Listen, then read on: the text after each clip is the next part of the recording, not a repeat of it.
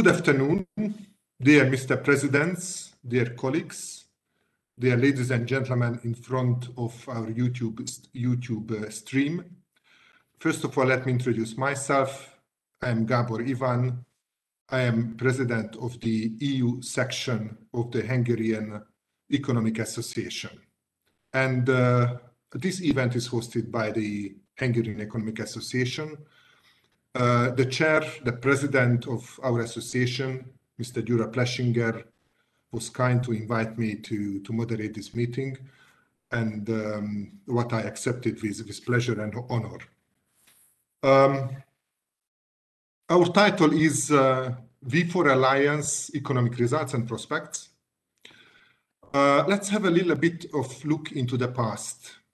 Actually, on the 15th of February, we celebrated the 30th anniversary of the Visegrad uh, Declaration, which was signed by President Václav Havel, President Lech Walesa, and Prime Minister József Antall. This regional cooperation actually is rooted in the distant past of the, of the history. In the same royal palace in Visegrad, in 1335, the King of Hungary, Károly Robert, the King of Poland, Kazimierz III, the King of Bohemia, Jan Lucemburský, established an economic and political alliance based on the common interests of the regions of their kingdoms.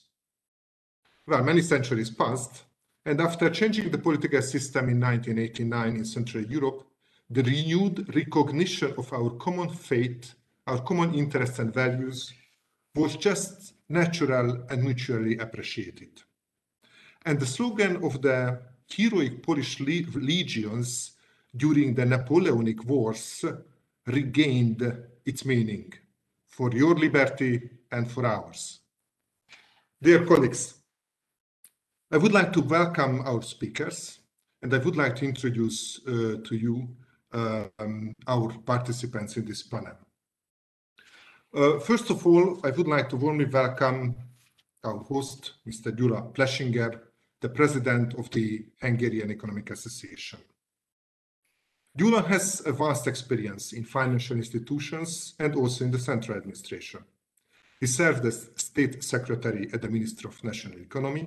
He was chairman of the supervisory board of the Budapest Stock Exchange, member of the board of the International Securities Market Association, chairman of the board of directors of the Government Debt Management Agency, permanent member of the Regional Consultative Group of the Financial Stability Board in Basel, deputy governor of the World Bank and the International Bank for Reconstruction and Development, just to mention some of his previous and present functions.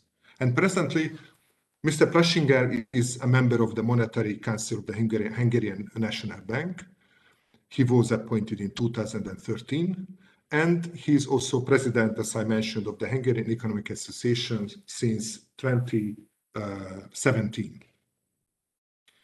From Poland, we have Professor Boguslav Fiedor, who is the Deputy Dean for Foreign Cooperation, uh, formerly the Academy of Economics of the Wroclaw University. And previously, he was also dean of the university for two terms. He is director of the Institute of Economic, Economics and is member of the Senate, chairman of the Senate Foreign Affairs Committee for three terms. Professor Fiedor is very active in many academic fora. He is member of the European Association of Environmental and Resource Economists. He was chairman of the Committee of the Economic Studies of the Wroclaw branch of the Polish Academy of Science. He was member and deputy chairman in the Council of the Social and Economic Strategy of the Government. And he is deputy chairman of the Committee of Economic Studies of the Polish Academy and chairman of the Science Committee, deputy chairman of the Science Council of the Institute of Economic Sciences, and chairman of the Science Council of the Polish Economic Society. And this is not an exhaustive list from the Czech Republic or Czechia, we have Svatya Svatopluk Kapounek, another professor, an associate professor at Mendel University in Brno. He's a program director for finance and financial management, and the Vice Dean of Research at the Faculty of Business and Economics. He also serves as president of the Czech Economic Society. He is a member of the European Economic Association, the Econometric Society, the American Economic Association, and the Euro Area Business Cycle Network. Main areas of his research include monetary economics, international finance, corporate finance, financial markets, and applied econometrics. From Bratislava, we have Mr. Martin Kahanec, who is uh, replacing uh, the president of the uh, of the Slovak uh, Association, because um, um, the president of the Slovak Association, Mr. Eduard Baumol, was not able to join us today for a sad reason. But we very, very much welcome, welcome here Mr. Martin Kahanec, who is a former president, recent president of, of the association. Um, Mr. Martin Kahanec is also a professor and acting dean of the School of Public Policy at the Central European University in Vienna. He is founder and scientific director of Central European Labour Studies Institute in Bratislava. He's an affiliated scholar and member of the advisory board of the Global Labour Organization, affiliated researcher at the, at the Center of Population Development and Labour Economics in the United Nations University in Maastricht, and University of Economics in Bratislava. He was Deputy Program Direct, Director Migration and Deputy Director of Research at the Institute of Labor, Labor Economics in Bonn, and Visiting Research Fellow at the Harvard University's Labor and Work-Life Program. He is an elected member of the Academia Europaea, the European Academy of Humanities, Letters and Science. And as I mentioned, Mr. Kahanec has recently been the president of the Slovak Economic Association between 2016 and 2018. So, dear, dear colleagues, I warmly welcome you to this debate. And now, if you allow me, I would go to, to some questions what I would like to ask you to answer. Um, I will present these questions to you, and I will invite all of you to share with us your thoughts. So, let's start. My first question is uh, about the changes, the historic changes that, what happened uh, uh, three decades ago. So our countries managed to change their economies from centrally planned ones into free market economies. This change was not without sacrifices. There were no manuals to guide the decision makers. The changeover of the economic and institutional system, the reintegration into the Western trade relations were done in an unprecedented way in a very short period of time. So, dear colleagues, what do you think? What are the most challenging features of the changes? And what are the lessons learned with an effect even today? if you allow me, first I would like to ask uh, the president of the Hungarian Association, dear Gyula, the floor is yours. Thank you, and um, good afternoon to everyone. Um, well, I think the biggest challenge was, uh, as you correctly pointed out, the, the timings. We wanted to make the changes to join the market economies as fast as possible. We were prepared for the changes intellectually, but uh, I'm afraid less in professional terms. We gave up our Eastern markets almost from one day to another, even the then Soviet market, which was indeed very important for our industry and trade. And now or then hardly could find new markets for our stuff. We adopted the view that even the worst private ownership is better than the best state ownership, so started to privatize our economy, including also the strategic lines like energy, water, communication. And uh, we did it sometimes for nuts. Uh, some other time, we were a little bit late to realize that uh, the investors, when paying the price for a company, in fact, bought the market. This is how we lost, for example, our sugar production and were forced to start importing. And this is how we lost the control over the energy prices, and I could continue. Well, certainly, it is not to put the blame on anyone, I do suppose that the responsible people of those times did their best. It is, however, true that um, our economy, our budget uh, has paid the price for the transition. Between 1990 and 1994, our debt to GDP increased by almost 50%, peaking at uh, 91%. We had negative GDP growth rate and deteriorating current account balance. Then uh, between 94 and 98, the debt to GDP ratio started to improve and the growth moved to the, to the low greens on account of the privatization of the energy sector and a lot of uh, other inflows for FDI and, uh, and, and uh, financial investors. I would say our economy in fiscal terms has uh, recovered from the transformation related shock by 2000, 2002 but uh, the reacquisition of the strategic industries happened only after 2010. So when it comes to the takeaways, no doubt we have learned the different techniques of privatization. It is, however, highly unlikely that we could use this expertise in the future. It is something like the case with the broker and the client. So at the beginning of the relation, the broker has the knowledge, the expertise, the client has the money, and when they finish, then the broker has the money and the client has the expertise. But um, we have a more important takeaway, and this could be that uh, a closer cooperation among our countries within the Visegrad Group have could have improved our negotiating potential, and uh, this could be true for the for the future as well. We have indeed very good success stories in our cooperation, well, I mean the successful NATO and EU accession. I could even mean the establishment of uh, which now serves uh, different purposes. But we established the Visegrad Fund, which is quite successful. And I think that uh, we have uh, a pretty fruitful cooperation in the course of the EU, EU budgetary procedure and, and other EU stuff. So it certainly would worth further strengthening this cooperation. Another point could be the importance of the, of the reciprocity in business. The importance of focusing on our own interests and build up economic relations on the basis of the mutual benefit.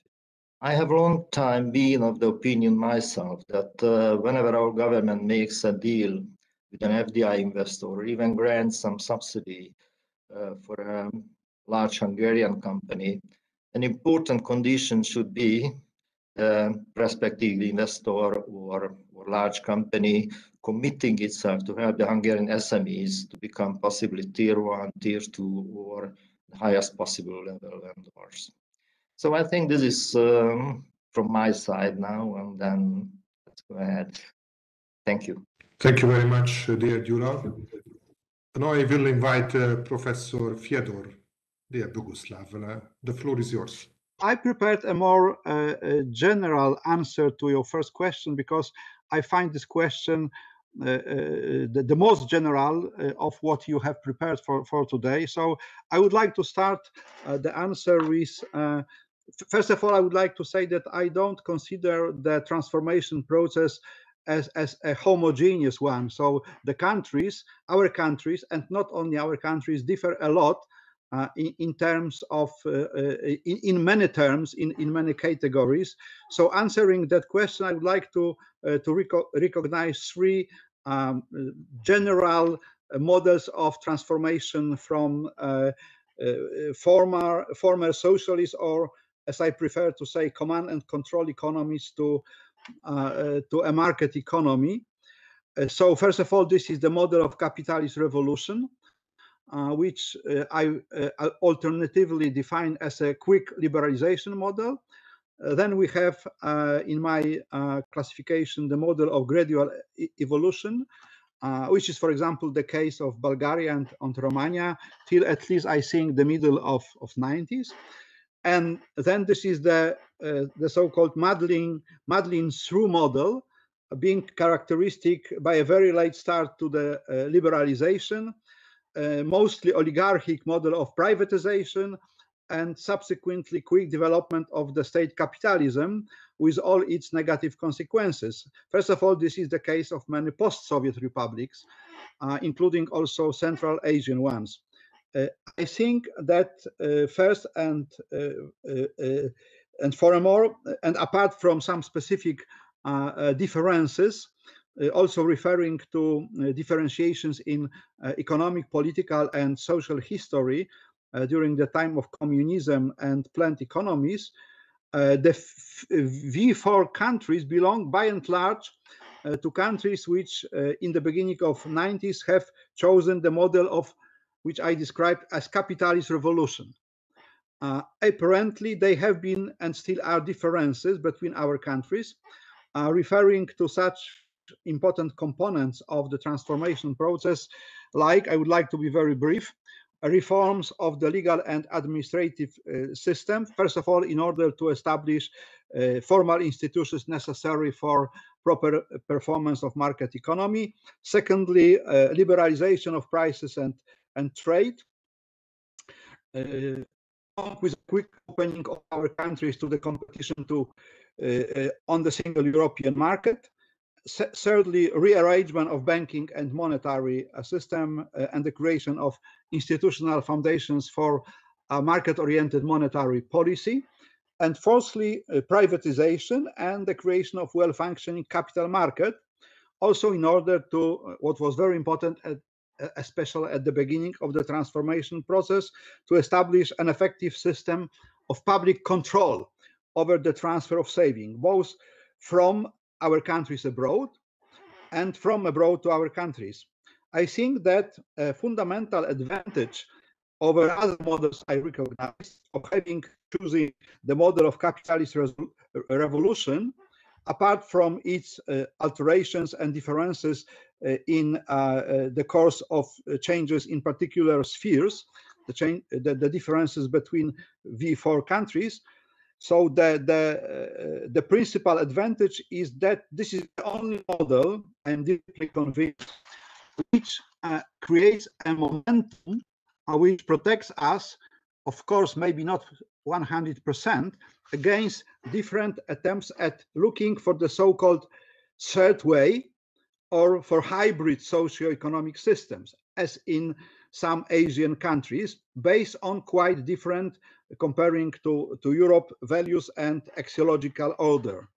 Apparently, it doesn't mean that there is no room, uh, not only in our countries, uh, for seeking new, for new model new model solutions, as it takes place, for example, in a very important stream in contemporary economics, which is the so-called variety of capitalism approach. I, so maybe you know such names as Hall and Soskice. These are leading economists uh, uh, as for for that that uh, uh, very very important stream in contemporary economics, variety of capitalism approach. Thank you very much. Now, um, a view from from from Czechia. May I invite uh, please? Of course. So, well, good afternoon to everyone. Uh, first, thank you, and I'm uh, I'm very proud that I can be here uh, with you, and uh, that's a great pleasure for me to be invited here.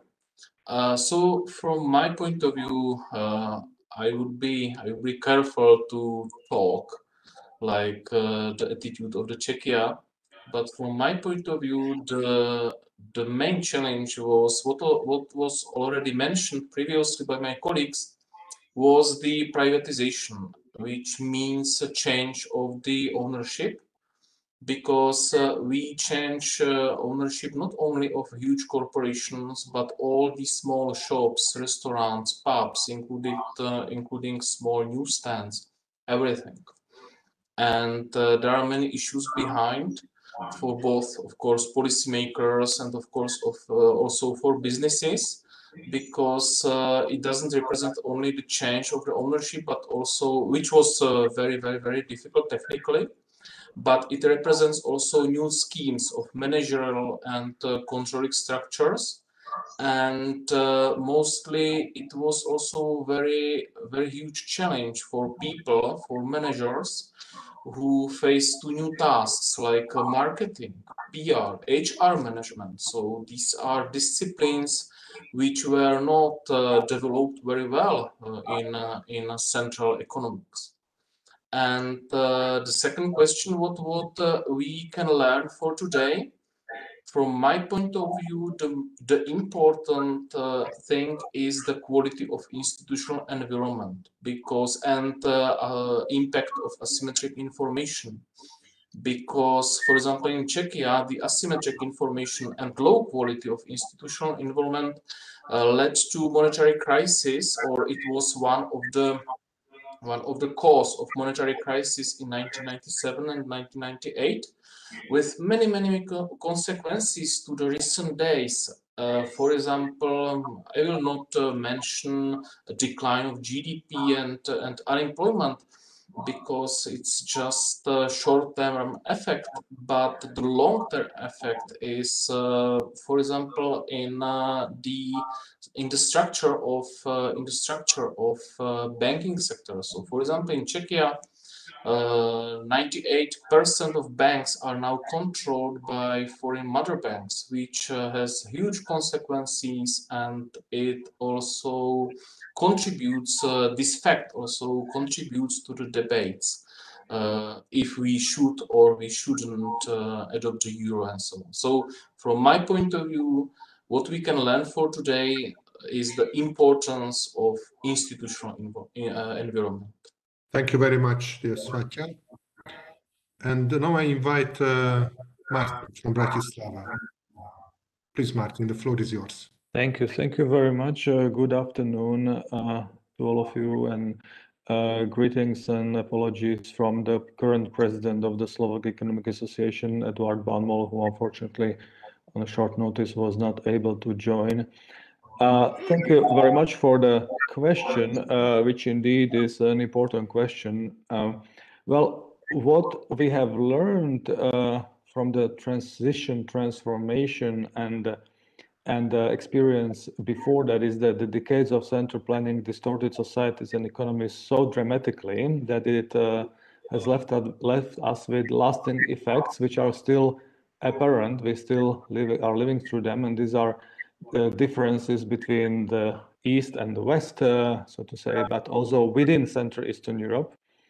And this doesn't, of course, only concern capital, technology, but also more broader concepts like social capital, governance, civil society, etc. And what we have also learned is that the expectations that many held early in transition of a speedy completion of transition were unrealistic. Uh, transformations were bumpy, uh, non-linear, some transformations reversed, and the initial conditions mattered a lot. Uh, we see that um, uh, you know the position of different countries initially at the beginning of transformation really heavily affected uh, transformation path thereafter. Now, from the policy perspective, uh, related key lesson is that uh, given the variation across countries in terms of initial conditions, in terms of uh, what societies could accept and live with, the prescriptions uh, with respect to policy advice and what policies have been implemented, they should have also differed. Yes, policies should have differed, uh, not in their key objectives, uh, uh, but more in instruments and communication and fine tuning with respect to with respect to the needs and preferences of different countries.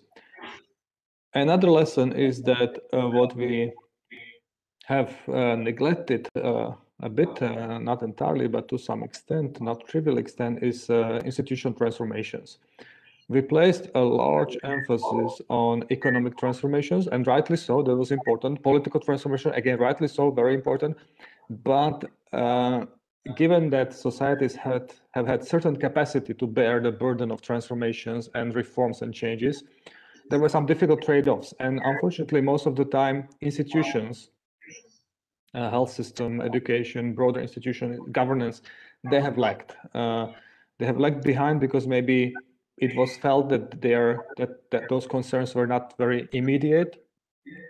Of course, uh, first you need to uh, you know get employed and make sure employment is there, make sure uh, some you know production is back. Uh, and take care of the you know certain necessities, so to say. And institutions were considered of of maybe not that is not that important. And of course, this doesn't concern all institutions, but some of them they were neglected. Uh, including uh, institutions of governance uh, and also some softer softer elements to this, uh, softer measures like social norms and values, uh, civil societies, uh, openness to organizations, entrepreneurship, regulation, and with, with somewhere we did better job, but somewhere we simply mm, did not do a, a very good job. And in the in the in some worst cases also big institutions uh, resulted in uh, uh, you know problems of running the state state capture and progress has stalled in some countries so so uh, these are th these are my initial comments on the lessons which were overall a very positive experience very enriching experience and also enabling and empowering for for for for, for people in central eastern europe uh, we have benefited all overall but some of the lessons are that we neglected certain areas which actually now it's becoming very apparent and i come back to late, that later in further in, interventions it's becoming apparent that those neglects neglected areas are now giving us some hard time. Thank you. Thank you very much uh, dear martin and dear colleagues. Yes it's not easy to to summarize the changes what happened roughly 30 years ago in the region but I think you rightly underlined the most important and most challenging elements of those historic changes. If still remain, if we still remain a bit in the history, probably the next uh, major historical step after changing political regime uh, at the beginning of the 90s uh, was that our countries uh, joined uh, the European Union in 2004. And uh, my second question is related to this to this event. So after having joined um, the Union in 2004, markets are now open. As many of you already mentioned, there is a competitive open market uh, where our entrepreneurs uh, uh, are acting. Um, this competition is regulated, quite strictly regulated. Foreign trade is a community competence. Social systems are coordinated amongst the member states cohesion funds are co-financing largely the um, public investments. Common agricultural policy, all the countries are benefic uh, beneficiaries of that policy. And Slovakia has even introduced the euro. Just to mention a few achievements and a few facts about uh, our uh, membership and um, the benefits that the membership uh, brought uh, to, to the region. Um, dear colleagues, my, my next question would be how do you see the long-term economic impact uh, of the EU membership for our countries? What do you feel important to mention when we speak about the long-term economic impact of the EU membership? At this time, uh, first I would like to ask uh, Professor Fiedor to take the floor. So dear Boguslav, the floor is yours. So, uh, so the second question, having only a few minutes, I feel almost helpless to, to answer this question, but I, I will do my best uh, nevertheless. So uh, I would like to to uh, uh to highlight two things. Uh, so firstly, uh, entering the European Union and prior to that, the adoption of the Treaty on Associ Association. As for Poland, it, it happened already in December 1991 I have no knowledge about other uh, four countries. Uh, so that that so entering the, the union and as I said already adoption of the treaty on uh, association. Uh, so very early uh, at the beginning of 90s uh, imposed the necessity to fulfill both the economic, I mean fiscal and monetary convergence criteria. so the so-called Maastricht criteria but also the political criteria. Uh, so pluralistic democratic system, rule of law, respect for minority rights, and so on. So the Copenhagen criteria. Uh, thus, firstly, uh, uh the EU membership implies the need uh, of striving for both balanced economic growth uh, and the balance between expenditures and revenues of the whole public sector, the so-called general government, in particular.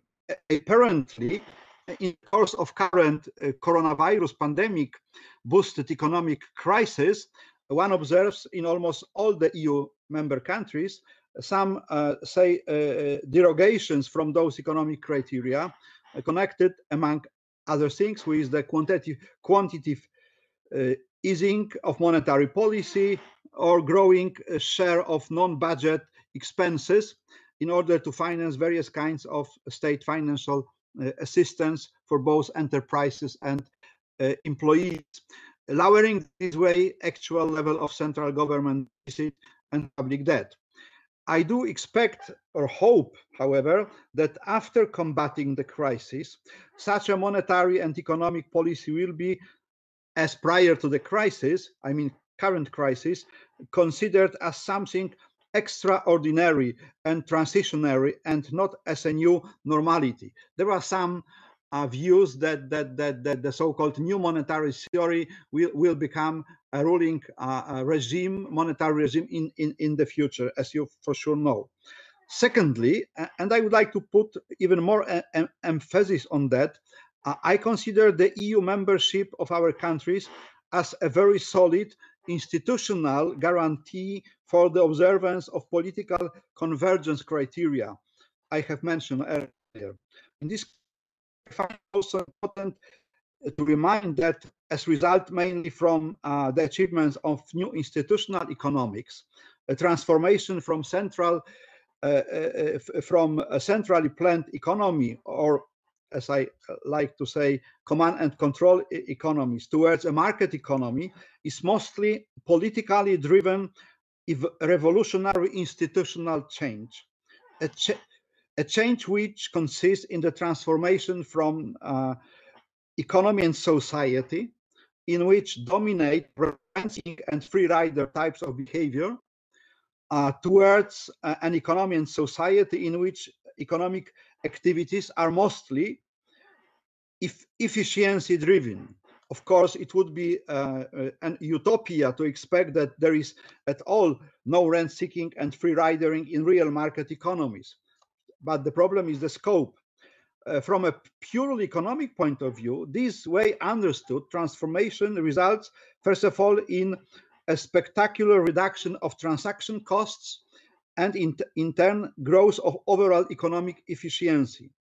Uh, abstracting completely from political or ideological objections, uh, the departure from the observance of above mentioned political convergence criteria will sooner or later result in more rent seeking and free rider activities and subsequently in lowering overall economic efficiency of the economy. Additionally, it will negatively influence the whole system of informal institutions, which uh, uh, is also fundamental of fundamental significance for that efficiency. We may consider that also as the deepening institutional disequilibrium. Uh, I refer here to what, as, as far as as far as I remember, Svato has said about the significance of institutions in the whole transformation process. Thank you very much. Thank you very much, uh, dear Boguslav. Uh, may I invite now uh, Svatja, please? Thank you. I will be much more or more shorter than my colleague.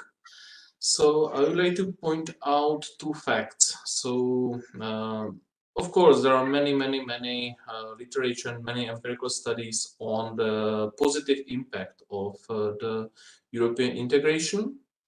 Uh, but I would like to point out two facts. The first one is coordination, because I think that uh, the, eco the economic impact of policy coordination is significant and huge because uh, it is not also surprising that uh, policy actions of big countries affect the economic development uh, and behavior of small open economies. And I think that uh, the entrance of uh, our country in the European Union was the only chance uh, how to how to help with coordination of of policies. Second thing is that, uh, of course, we face too many symmetric shocks with asymmetric effects, where the coordinating, uh, where coordinated policies uh, are missing. For example, now uh, COVID crisis and so on. Because from my point of view, the coordination could be much more helpful. And this is the first fact. The second fact, uh, which I would like to mention, is uh, integration of educational systems and developing of research networks and programs, uh, which uh, support uh, innovations like Horizon Europe, Horizon 2020, and so on. And I would like to point out that uh, these programs are really unique in the world. So just compare the situation with US or with the other countries where these uh, programs don't exist and compare the results of such programs in Europe. So from my point of view, the second uh, benefit of the European integration is the most important because it really has uh, the long term. So I was short, but uh, that's what I wanted to say. Thank you, dear It was really concentrated on, two issues and uh, I liked very much. And now may I come to, to Martin, please? Thank you. Thank you. Thank you very much uh, uh, for inviting me to speak on this very important topic. Um, oh, if I, if you look back, uh, I think we agree, and uh, my four speakers already mentioned that and very rightly described the benefits uh, of uh, of, uh, of uh, you know being member of the larger uh, larger economic space overall, uh, I evaluate uh, our EU membership as a very positive experience. Uh, from the economic perspective, we have been exploring economies of scale, scope. also, to some extent, we have been able to coordinate certain efforts on a European scale, but that's also a small problem that I'll come back to. It's important from the geopolitical perspective uh, too. In the global competition for resources and talents, uh, this is uh, this is uh, an important endeavor uh, with a with a world with several poles. Uh, it's important that Europe is one of those, and so integration at, at the European level is vital for placing Europe on that on that global geopolitical map. Uh, and I absolutely agree with uh, Svatja on academic cooperation, flow of ideas, knowledge, uh, culture exchange. These are very, very important elements to it. And we, uh, way too often, you know, I'm an economist, but I, I, I that's also a critique uh, of our own discipline, so to say, profession, that we we should pay even more attention to uh, this kind of cultural exchange and links, building links across national borders building social capital and trust uh, across national borders. That's very, very important for uh, Europe. Uh, being back uh, uh, under my head of an economist, I think all this have helped us to increase returns to investment in capital, but also human capital. Yes, and that, of course, if if returns to investment in say human capital increase because people now can invest in their you know use their skills and talents in a larger market, uh, this you know they they're they're able to pursue better careers uh, more according to their preferences, but uh, that has benefits for them at the individual level, and then they are more likely to invest in their human capital and invest in their uh, abilities, which is helpful for society and the economy.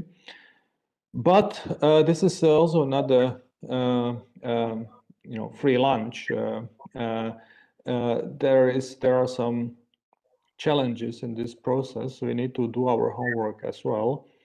Uh, of course, coordinating 27 members uh, toward a common objective is not trivial, and uh, the free the you know free rider problem uh, very broadly speaking here uh, is there and and uh, pursuing a common public good in a group of 27 countries. Common public european good is not a trivial uh, matter and uh, uh, we have to learn some lessons here as well for the future.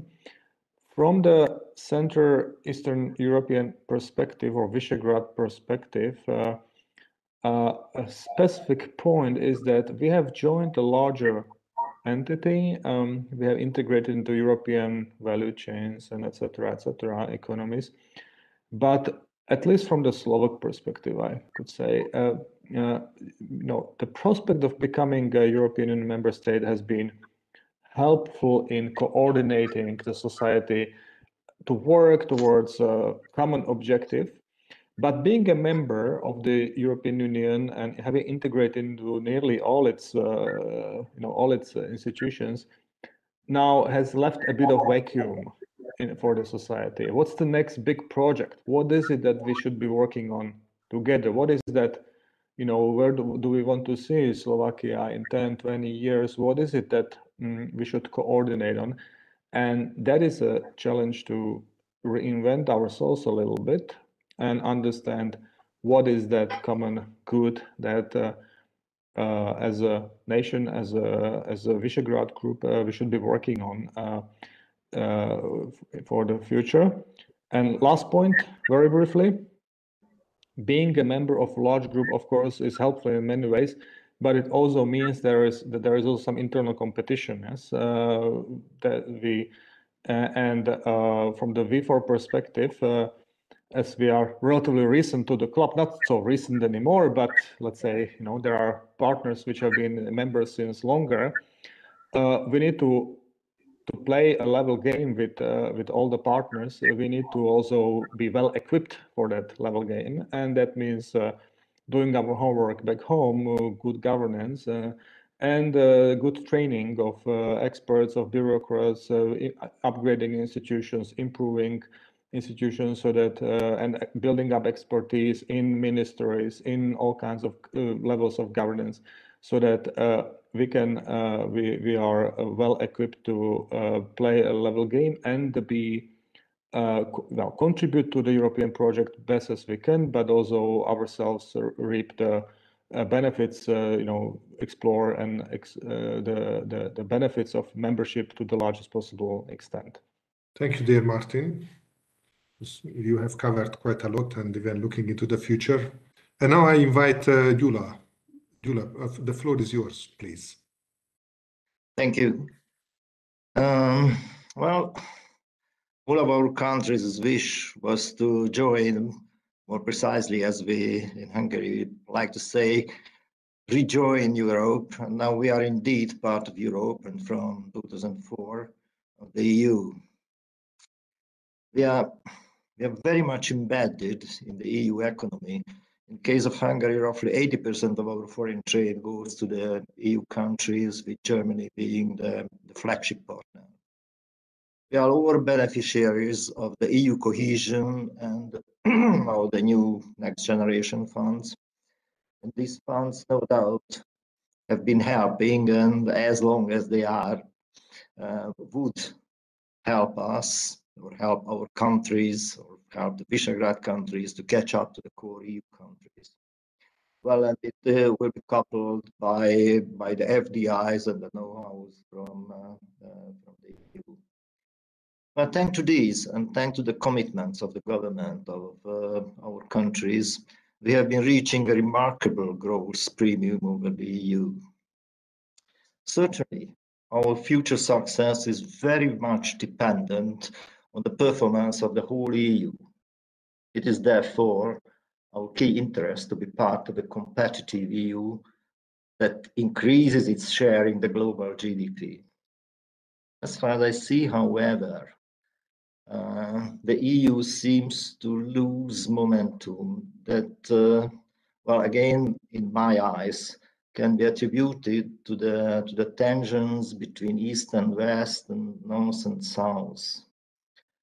Um, sometimes I feel that uh, that we, I mean, no, I mean Hungary, that we are handled as uh, unexperienced small kids seeking for education. Probably the same could happen to the southern countries, but this is beyond me. One indeed should try to understand that uh, economy is not just about efficiency and competitiveness leading to profit, regardless of the social cultural context. Economy cannot be seen separated from culture, history, religion, and so on and so forth. We, the Visegrad countries, have common geopolitical, historical, and cultural roots. And based on those roots, we do have common regional values, just like the other regions, the Benelux Union, the Nordic region, or even the Baltic region do have. Well, I think that these these values, combined with the core European values, could help Europe and the European economy to be more successful.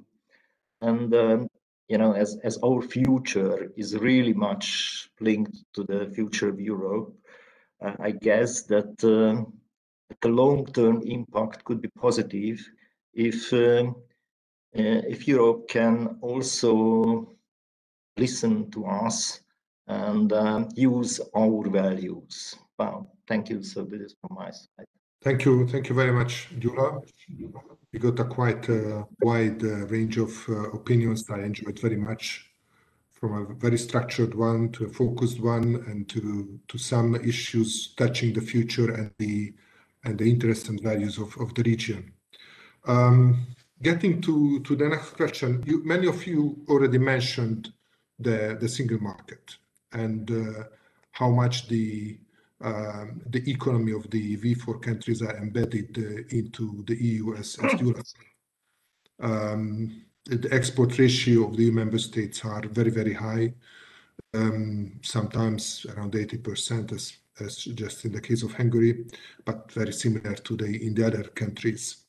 Um, now, about the single market, while um, while the four freedoms uh, constitute the pillars of the European single market, there are still some barriers, and there are still some social considerations uh, giving grounds for somewhat different interpretations of the single market. How do you see those trends? Opening markets on the one hand and restricting certain services on the other hand? Is the race to the bottom a real issue? And what are in general the comparative advantages, what is the comparative strengths of the companies of the V4 countries? Uh, may, I, uh, I start this, this round with, with Svatopluk, please? So Svatya, the floor is yours. Okay, thank you. So you mentioned opening markets versus uh, restricting services, which is according to my my attitude also a philosophical question. And uh, but uh, you mentioned four freedoms of the European market. I think that uh, there is a general agreement about positive effects of single market on firm export value, total sales, value added, profitability, and so on. Uh, so I don't I, I I don't want to just repeat what we can read in uh, in papers, but uh, I think that uh, when when I when, when we started when we start to to talk about the single market, so we start to talk about the freedoms, and it means that I think that uh, labor mobility is a crucial issue today. Well, uh, I don't want to discuss uh, controversial issues like migration policy and so on, but uh, I would like to mention that effects of uh, labor market policies are not independent, they are interdependent, especially through reallocation of resources or structure of exporters and so on. And uh, uh, many governments mentioned that uh, that uh, Europe needs a labor market reform because the cost of labor uh, is significantly increased by social security system and it's a very important issue in a very close uh, future because we face two huge changes after the COVID and we expect transformation of selected sectors. And I think that uh, because of these interdependencies, the coordination of labor policies is very important.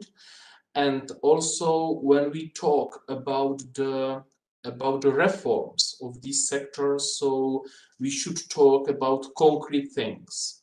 because uh, many governments state that it is necessary, but uh, I didn't see that uh, any government really define what does it mean reform of the labor market, reform of taxation system, reform of pension system. Well, the second issue is, uh, and I would like to focus more on V4 countries, uh, is that uh, there is one trademark of Visegrad 4 and it is uh, automotive industry. And it is also uh, it is also connected with a single market and also with new technologies and automatization. And from my point of view, we must focus on new technologies, uh, digital transformation, and uh, technology-oriented grants, innovation programs, which I which I already mentioned. And uh, I think that in this uh, in this area, single market is a very, very, very important tool. And uh, third, I would like to mention that uh, there are new debates on on energy policy and uh, I think that internal energy market and uh, our dependency on energy sources is a very, very, very important question.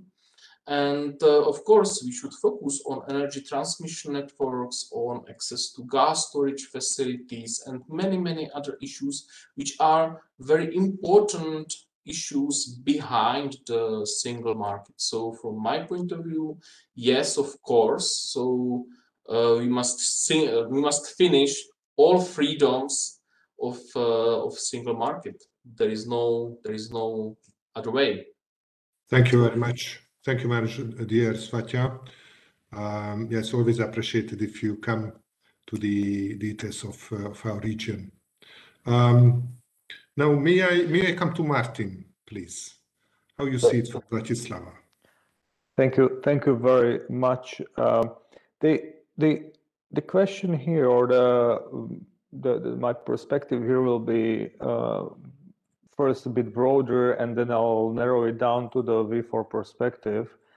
Um, the single market uh, provides a few uh, key freedoms, uh, among them uh, freedom of uh, of of mobility, mobility of labor, and uh, uh, that's uh, something that we have also studied extensively and we have shown how much it contributes to the European uh, project in several aspects. And these are not only sort of hard economic uh, factors, but these are also also some softer softer impacts like impacts on, on, on cultural exchange and mobility of technology, ideas, uh, etc. Uh, but uh, we have also noted and noticed, uh, detected in the data uh, several obstacles to mobility, barriers to mobility, and several questions or issues, challenges which we need to address. Uh, among barriers to mobility, we, I mean, certainly some of the factors, the usual suspect factors, play a role, like language barriers institutions, uh, different legal systems in different countries, uh, different jurisdictions, and different uh, uh different regulation. Uh, that is uh, that is that be, those belong to those barriers. but what we also see is that is that the impact on the sending countries is a is a challenge. So there are so there are barriers to barriers to mobility, um, those that I mentioned. Uh, but also there are more subtle ones, uh, which uh, we usually overlook, uh, but uh, they are actually critical for some segments of the mobile labor force, including when you work in more than one EU member states, uh, it's a bureaucratic nightmare. And for example, if you are tax resident in one country and you want to, and you have a small contract in another country too, this is another hassle for the worker, but also for the employer. Uh, and potentially, just to give you an example, potentially uh, an employer who employs uh, 20 experts from 20 different countries on a small expert project has to has has to understand and know the the the, the accounting systems and the contributions to social security in those all those 20 countries, uh, which is um, even for larger employers, it's a very often big problem. But uh, overall, uh, we're doing relatively well there, and we see that the impacts are positive for the receiving countries. The impacts are, however, much more um, complex, let's put it this way, or challenging for the sending countries who are losing some of their most skilled uh, and most talented uh, workers, uh, which of course uh, does help. And this is one of the contributions of the V4 countries towards the European project that this kind of mobile labor force helps uh, Europe uh, and uh, countries, members, including the V4 members, to cope with the economic shocks. And this is a way of adjustment. And we have shown that this, you can see this also in the data, that actually this mobile labor force is helping Europe to deal with uh, economic crises and asymmetric economic shocks. But we have not yet developed sort of the full model of European migration, circular migration, which would be as helpful from the macro perspective, uh, helping receiving countries to access uh, to gain access to skilled, qualified labor force, but it would equally help the sending countries uh, to uh, to benefit from uh, brain gain, to benefit from uh, circulation of labor, uh, people going abroad, but then also coming back and bringing back the uh, skills and other resources that have accumulated during their migration experience. And one last, but maybe two more points briefly. There is a lot of challenge in this whole process. Um, there are some challenges in this process related to margin no, precarity of uh, some of the mobile labor force uh, where where being uh, foreigners in their receiving countries uh, those people uh, may not be fully integrated in the social welfare system participating in the labor market in wage bargaining, bargaining and then this leads to deterioration of their social protection uh, local actors are maybe not so keen on integrating foreigners. Uh, local social partners maybe don't cover exactly well uh, this new, uh, uh, new, new entrance in the market, and then we have a challenge of uh, precarious working conditions and working arrangements for some of these mobile workers. And the last question that was asked in this in this round about comparative strengths of the V4 countries for the long time, uh, it was uh, the low labor costs, uh, and uh, um, and that was sort of low-hanging fruit. And uh, this also related to some people actually leaving countries, and and uh, the single market was actually helping to to to to to adjust these countries to to the higher economic standards. But this is not sufficient anymore. if you talk about comparative, and I don't want to jump too much into the future, but just a little bit, if we talk about comparative advantage, uh, then we need to actively build it. Uh, and this can be skills, infrastructure, attractive, you building attractive innovation hubs, institutions reaping benefit of single market, of mobility, of talents, etc. Trying to concentrate them uh, in, in in some innovation hubs in our countries. But that's a that's comparative advantage. I don't see as something that's given. It's something that we have to actively work on. Thank you very much. Thank you very much, Martin. I think you addressed um, some very relevant questions. I liked, I liked it very much. Um, Gyula, may I invite you now? Well, your question touched uh, indeed a bit strange situation. On the one hand, the four freedoms have been introduced and uh, the less developed EU countries, the, the, the, newcomers have been the beneficiaries of the cohesion fund. On the other hand, however, these countries have to face some restrictions from time to time.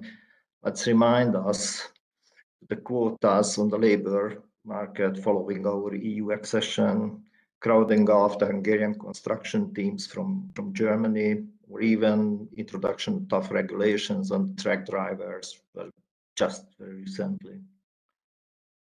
So on the one hand, the core members of the EU aim at supporting the improvement of the competitiveness and uh, the growth potential of the newcomers. On the other hand, they seem to somehow safeguard their positions in this or that way.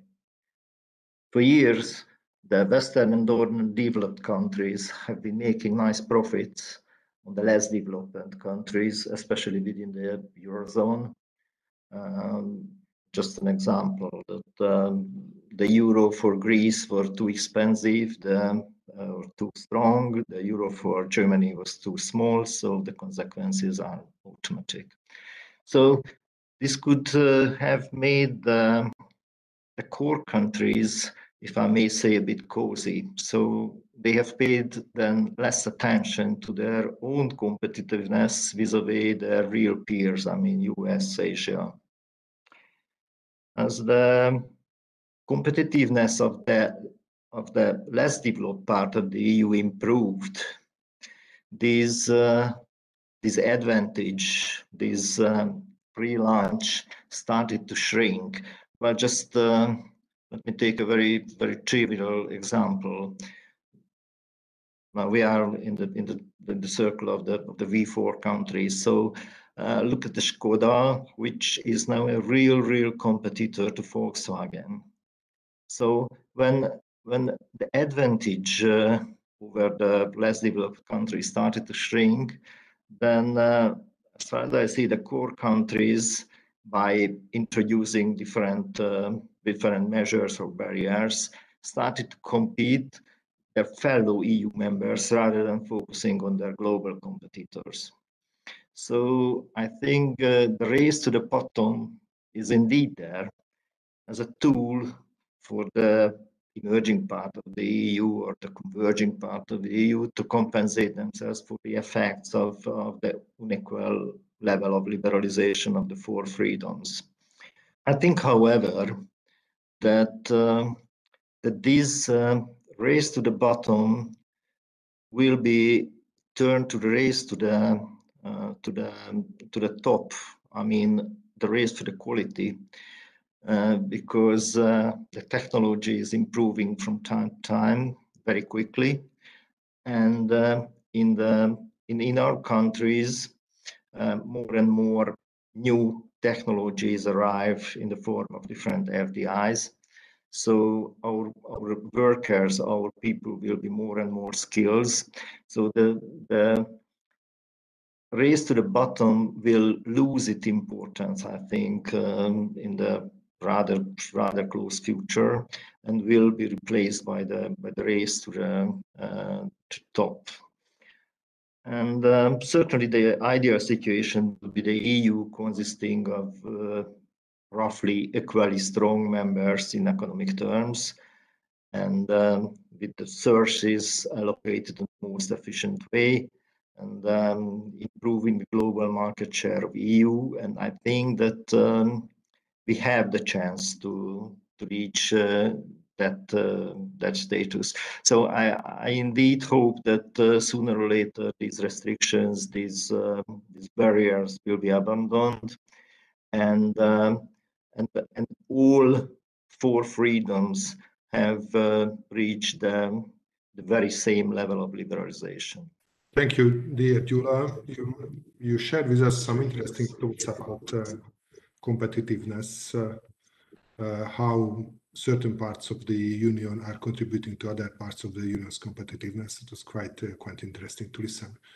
And may I invite now dear Boguslav to share with us your views. From the political perspective, this is a very, very delicate or um, um, question uh, at least uh, the, the, first part of it.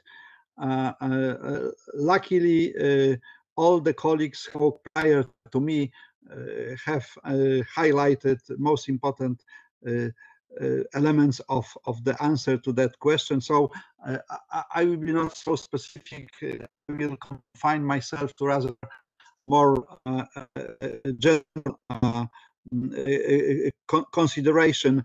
first of all, I would like uh, to start with the, the statement that uh, what, ma what matters our countries uh, as well as the remaining countries of the European Union, such a state of the mm, conflict of national interest, interest is something uh, pretty common, uh, not only for the Union, uh, for all the uh, uh, regional integration grouping. So the history of EU is, a is the history of national conflicts, but luckily, luckily, sooner or later, we, as the member, even prior to our, to our membership in the European Union, uh, uh, we were able to to to uh, to solve such problems, and and and I hope that so it will be in the future.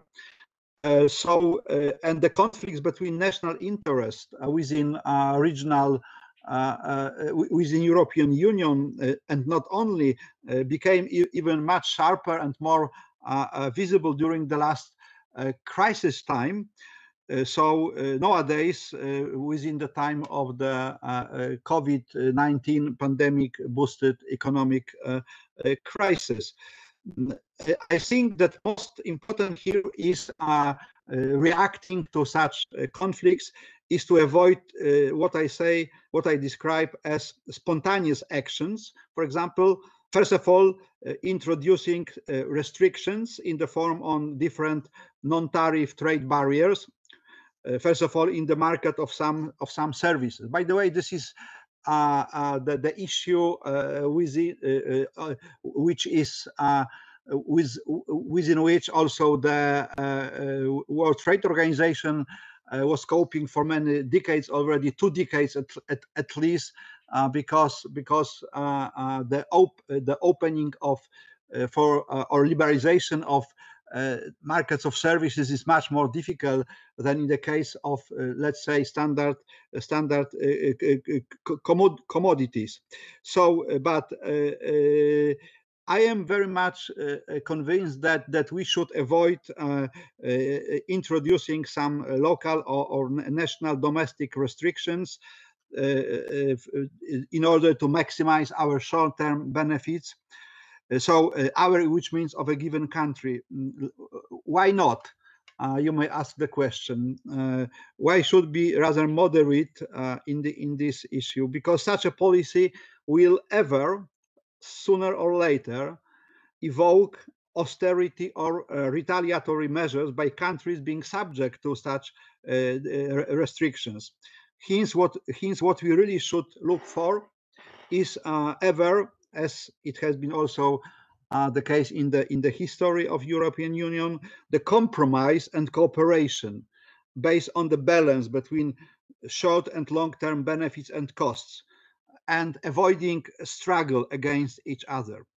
And uh, coming to the second part of of the of the question uh, concerning our uh, countries. As uh, uh, uh, so this is more what I want to say is more uh, intuitions and knowledge uh, because I'm not an expert in the performance of European single market or generally in the economic uh, international relations. So first of all, the comparative, I feel that the comparative potential comparative strengths of the mm, V4 companies may be here connected uh, uh, uh, not only in the case of, of, of, the market of services with the existence uh, of a mass number of small micro and family companies. As for Poland, we have some 2.5 millions of such small such small companies and subsequently with their better knowledge of needs and preferences of local communities uh, higher vis-a-vis -vis big companies higher flexibility and things like that. Uh, I would like to give you one example uh, uh which uh, I observed for the last two three years connected with the uh, with with the renewable energy so a good example here is for is is is, is a burst of small companies, over 100,000 already in Poland, dealing with photovoltaic installation. So in the sector, and they they they they are pretty successful despite despite the sharp competition from big and having also uh, long-term ex experience enterprises, including also uh, big international uh, companies or, or they, their uh, subsidiaries acting in the sector of renewable energy in Poland. So uh, this time uh, I, I, was much much more brief than in the case of, of the first two questions. I saved some time, uh, but we have still, as far as I remember, two questions to be discussed. Thank you very much. Uh, we have time, so I um, appreciated very much your uh, to the point uh, presentation. But as I said, we are we are flexible. yes, we still have two questions, but probably the last one will not will be a shorter one. But um, so we have discussed a bit about the past, but many of you touched upon issues about the future, how we redefine us, what will be what will be the values in 20 years. Um, now, the conference on the future of Europe uh, just uh, started last week. Now there is a homepage where all the citizens can present their ideas, and real conferences will start uh, soon. Um, and there will be many, many fora for our citizens, entrepreneurs, to say, researchers, to say what they think about the future of Europe.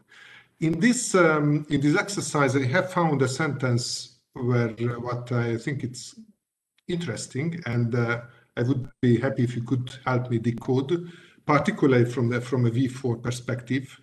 So the conference on Europe intends to address the economy that works for people. It's a nice slogan. Uh, what what would you think? What what would it mean for for our countries? An economy that works for people. And maybe now I would start with uh, with Martin, please. Thank you, thank you, dear Gabor. So yes, this is a good sentence which uh, which uh, should uh, not only be a kind of slogan, but of course uh, it's important to uh, give it um, real impact, real flesh, and so that it really and real interpretations what it means in in practice.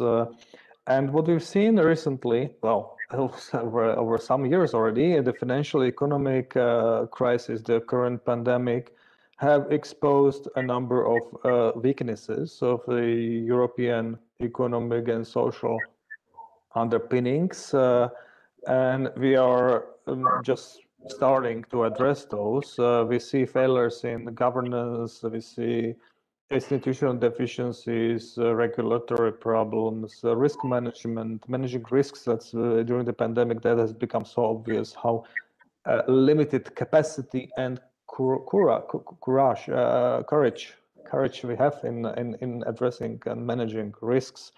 We see corruption. They all pose questions to functioning uh, European societies, and what has become apparent also from the perspective of the V4 countries, uh, Central Eastern Europe, is that the kind of growth model that we have been living on uh, since uh, many years and has, has, has reached its limits. Uh, in the V4 countries, uh, what we see is that uh, that we have we have okay you know capital inflows, technological transfer that all has helped tremendously um, but we see that uh, there are some limits to it, and we see that uh, that we need to reinvent the European growth model and the European social model for a sound and sustainable economy, uh, so that indeed uh, it works for people, and uh, that in, in, it must be a model which is enabling, empowering uh,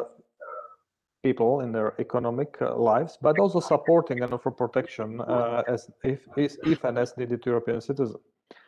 And Central Eastern Europe has certainly contributed greatly to the European growth model in the in the past. It uh, offered a uh, place for investment. It offered uh, contributed skilled labor, uh, which also helped uh, Europe to adjust. It it it contributed rich assets in terms of expertise and cultural exchange, etc.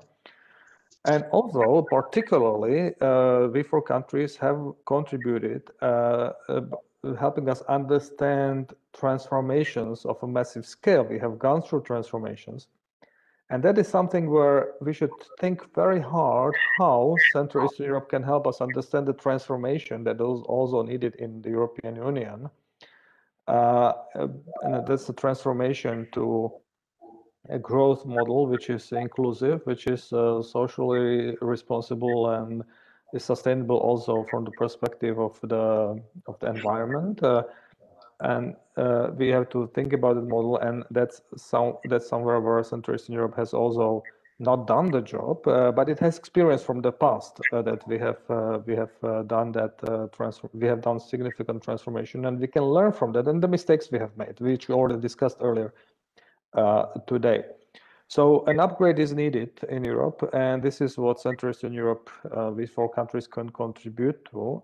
to and uh, our homework here is to continue reforms to inform to improve the you know business climate uh, to improve to create favorable conditions for advanced technological investment for innovation uh, more tilted towards services uh, and upgrading the infrastructure so that we can help Europe and offer our expertise in transformations so that we can help Europe to transform to reinvent itself. And this has to be a multilateral project uh, where with respect among partners, with listening among partners and a dialogue which is enriching uh, to all of us. And well, this uh, this is this maybe doesn't answer the question how you know how precisely uh, Europe should work for the citizen. But these are the key elements uh, to that process, I think, and these are the contribution from Central Eastern Europe that can help us to reach that uh, reach that objective. Thank you, Martin. That's very much to the point.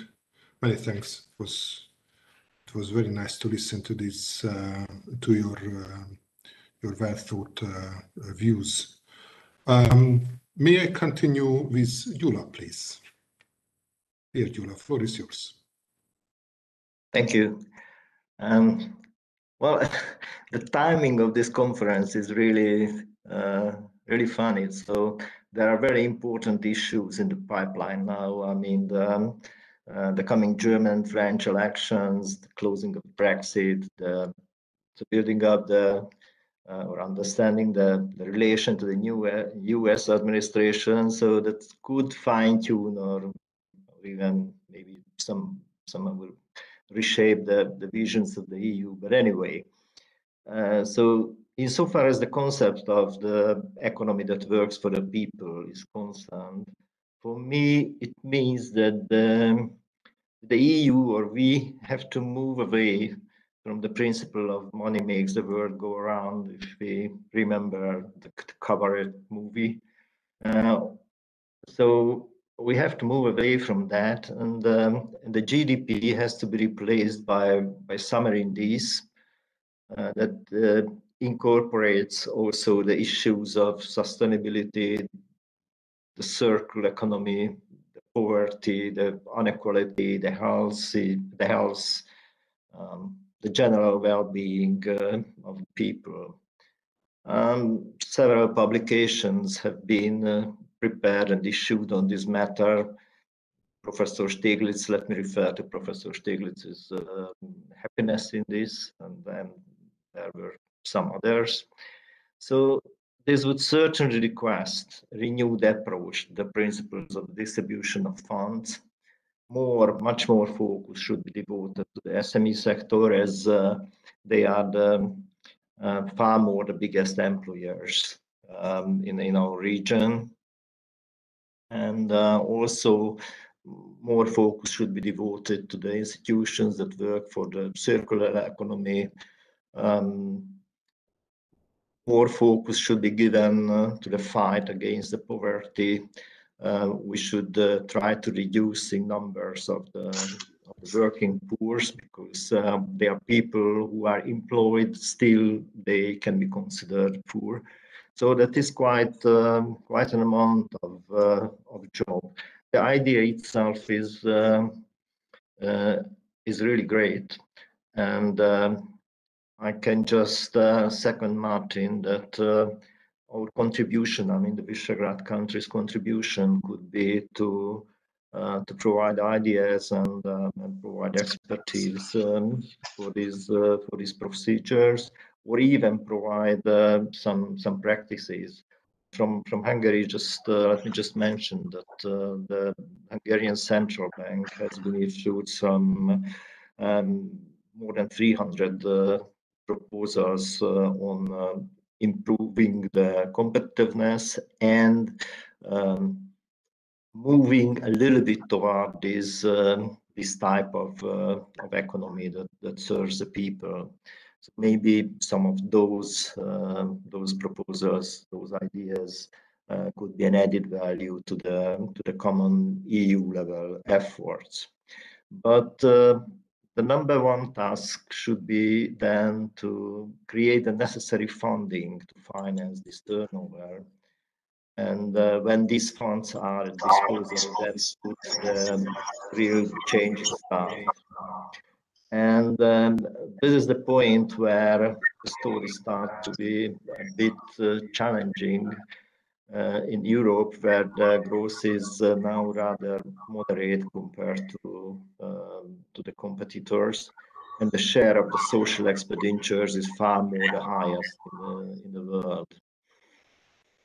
So I think that uh, both from from economic point of view and both from um, from intellectual point of view, uh, we have uh, uh we have a lot to do uh, to reach this type of uh, this type of of economy, which which again I think um, is a very good direction.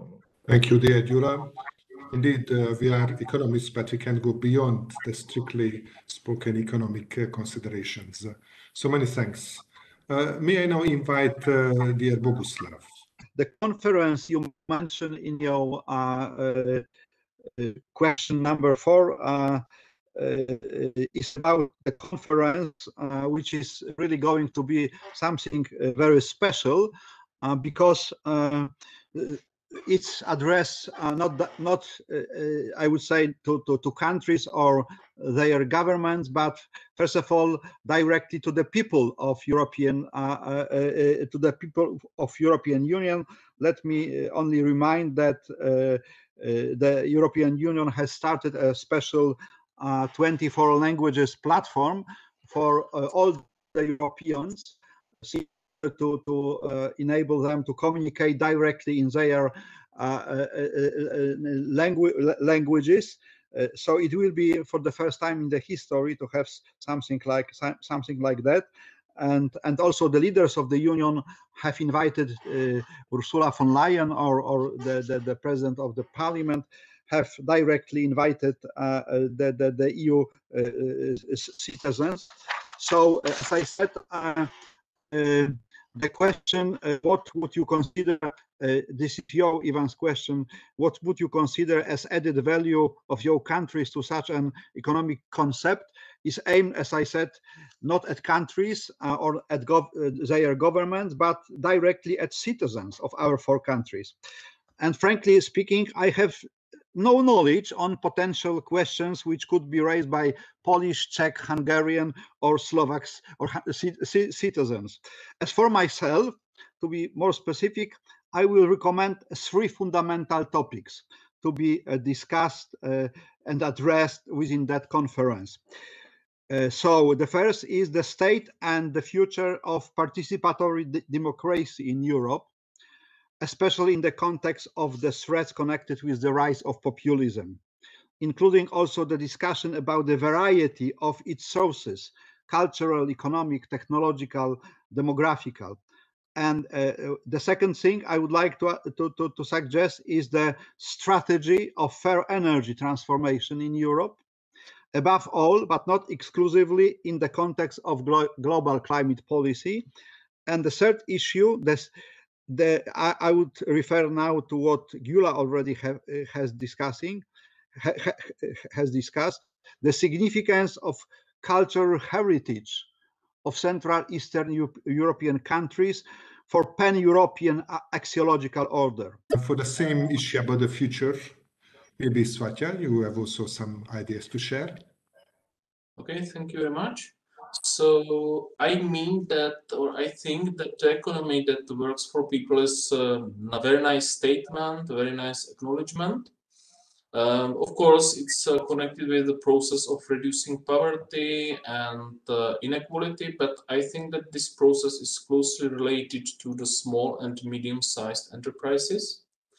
And uh, from my point of view, we don't need uh, many regulations or additional regulations. And also, when I talk in my previous uh, messages, uh, when I talk about the coordination and policy coordination, so I just mean that we need to coordinate policy actions, not to establish new regulations. And uh, why I would like to mention it here, because from my point of view, the issue which became more and more important these days is uh, economic policy uncertainty, which has huge effects on, uh, on uh, small and medium companies because it reduces investment, innovations, development, and so on and so on. And my opinion, maybe it's too liberal, but uh, I would like to uh, give a message to policymakers, especially fiscal policymakers, to improve their work with expectations of economic agents. And that's the difference between monetary and fiscal policy because monetary policymakers, they know the impact of expectations and work with that very well but uh, many policy actions on the fiscal side distort expectations, increase uncertainty, reduce investment activities, economic development, and so on, which is the main background of the of the economy that works for people. So my message here at this point is reduction of uh, policy uncertainty related to the policy actions which could be coordinated and uh, shouldn't distort the expectations of economic action. This is, I think, uh, the all what policymakers could do for for the people, for small and medium-sized uh, firms. Thank you very much. Thank you. Thank you very much again. A, a particular view um, merits much attention. Um, colleagues, getting uh, towards the end of uh, the list of my questions, my my last uh, uh, question is very very simple. Um, I see that um, our economics are very much linked, but there are still some unexploited opportunities.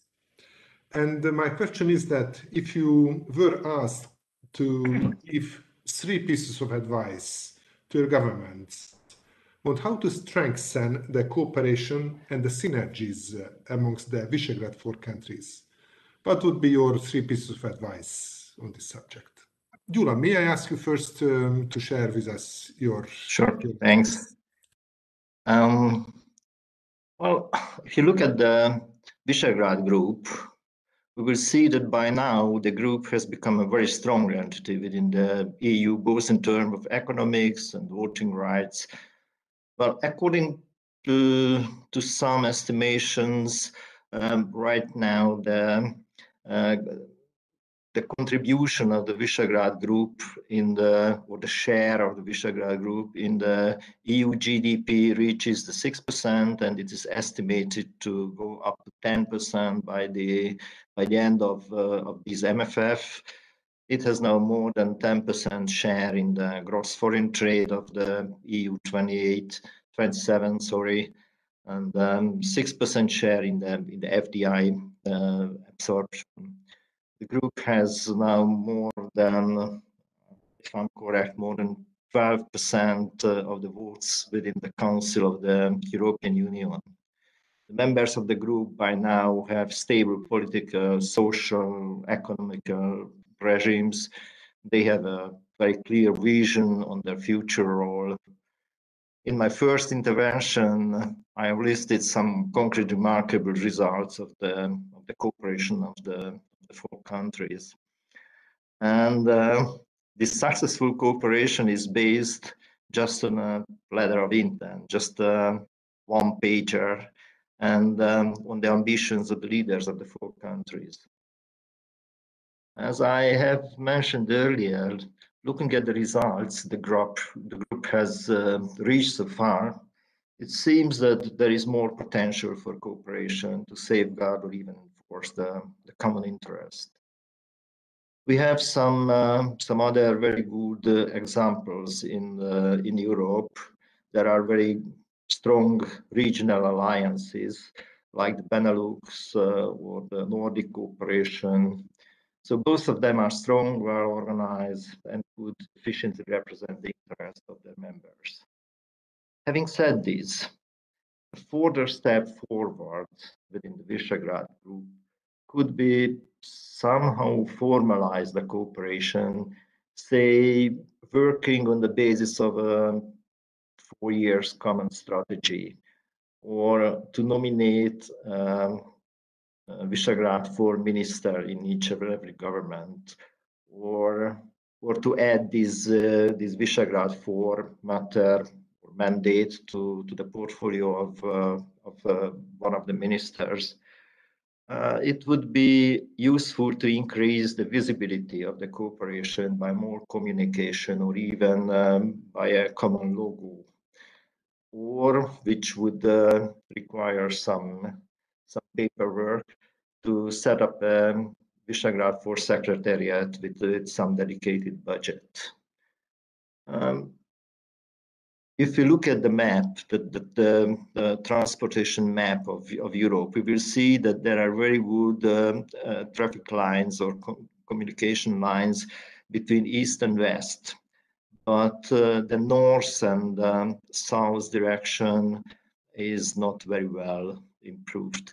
So another option would be to establish a fast train connection among the four capitals so as to improve the accessibility of, uh, of each other. and then maybe more southern uh, countries could join this, this line. And finally, uh, I could uh, I could suggest establishment of a of a Visegrad Four Development Bank uh, to finance refinance the, the common projects. So it was a little bit more than three probably, but um, so these were my ideas. Thank you very much. Thank you very much, I'm sure that if you have more than three, that's just enriching the uh, the debate. So many thanks.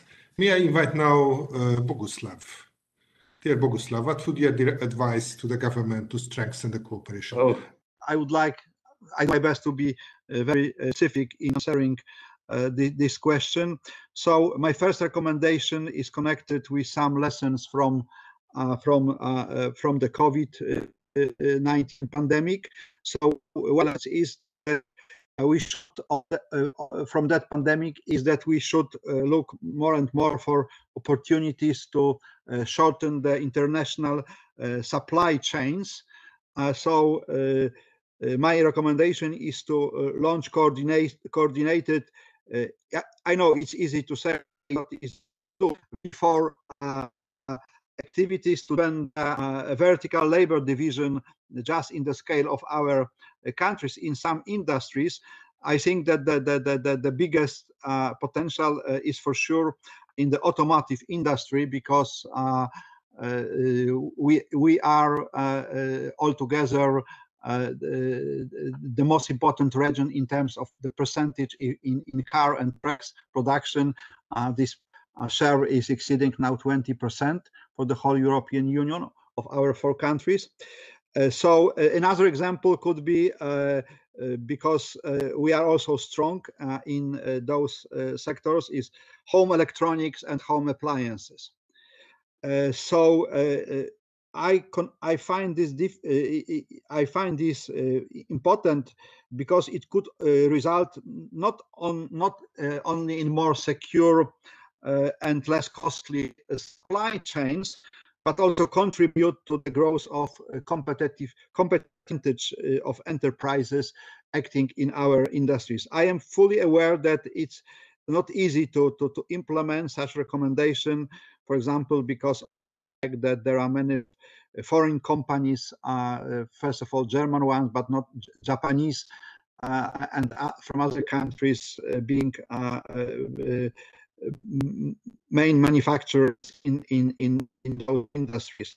The second recommendation is to increase the uh, cooperation between our countries, which is much easier uh, uh, to do, as I think, in higher education and research and development. And I refer here suggestion of, of many of, of, of discussants uh, uh, today.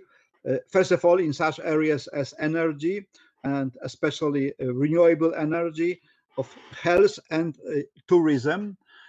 and the third recommendation and I refer here to what Gyula said just a while ago, uh, to develop or strengthen uh, regional financial markets and institutions. Uh, I think here not only of the V4 uh, uh, uh, regional bank, but also about having one strong stock exchange. I wouldn't like to say that it should be uh, Warsaw Stock Exchange, but why, why not? Uh, because uh, as far as I know, this is for the time being the, the biggest stock exchange in our region, but still pretty small comparing to, to the leading stock exchanges in Europe. Thank you, dear Boguslav. Uh, I'm also happy to go to Warsaw for stock exchange or for any other reason.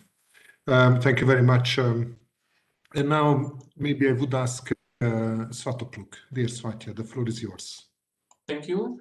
So first of all, uh, it's very easy to advise government because we are not members of the government. So all uh, all specific and all, all details we mention and mentioned already here is very easy to mention for us, but uh, but in reality, to make these all steps could be very, very, very difficult. But of course, so we must improve cooperation, but not only economic cooperation. This is my first message because uh, uh, V4 countries create the largest uh, largest economy in the EU. In the EU, it means that uh, not only economic cooperation is needed, but also political cooperation. Because uh, if we coordinate our steps, then we can defend our positions against the rest of the EU and also other CE countries. Uh, especially in a case of discussion about the Europe of many speeds or, or energy policy, for example. It's very, very, very important.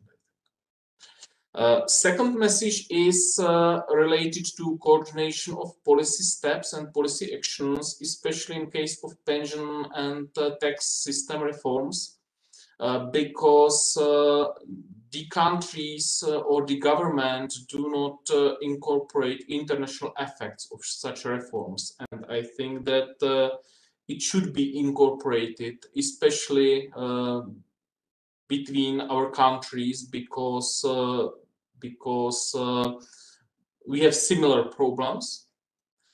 And uh, the third message is uh, also about the shocks which we can expect now and which are connected with uh, rising of government debts.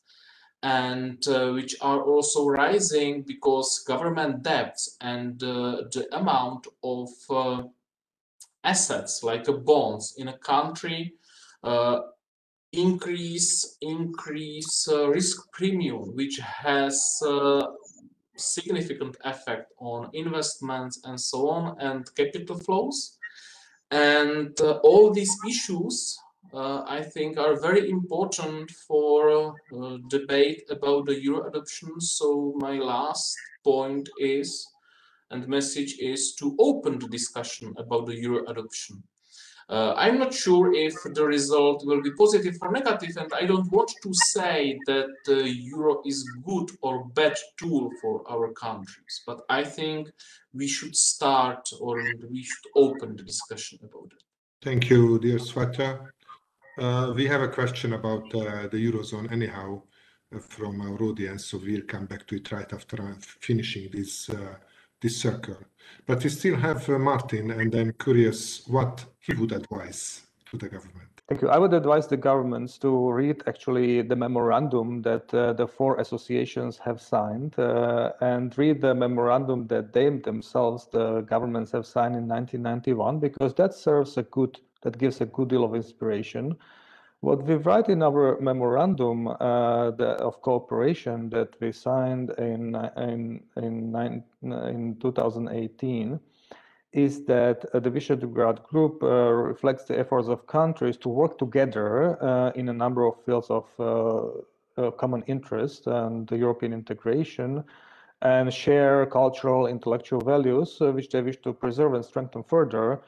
And in order to preserve and promote cultural cohesion, the participating countries enhance the imparting humanistic and democratic values and all the activities are aimed at strengthening stability in the region, uh, cooperation, and uh, and integration, uh, fostering integration into international structure. So this is this is important, and this is what what uh, we uh, uh, the government should uh, embrace, and then go back to the 1991 declaration, and and review it. And there, many of the points, the concrete points, have been to a large extent achieved. integration to the European Union and many. Um, many things. But I would like to second what also Gyula said earlier, that uh, that uh, and I'm again citing from the that declaration that we should focus on the development of the infrastructure in communications, and we have done good deal of work in the east-west direction, but the north-south direction, integrating the V4 countries, building links uh, uh, infrastructural linkages that is something that that's my point number one uh, point number two uh, is uh, increasing cooperation in the field of ecology uh, and looking at how we can work to that that effect together. And last point from taken from the declaration is that we should create favorable conditions for free flow of information, press, and cultural values.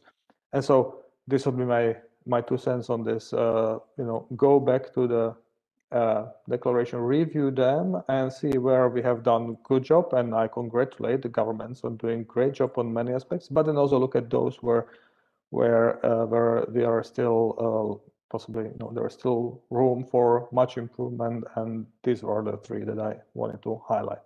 Thank you very much, dear Martin. I particularly like that you also mentioned the north-south connections, the links, which are still uh, very much missing.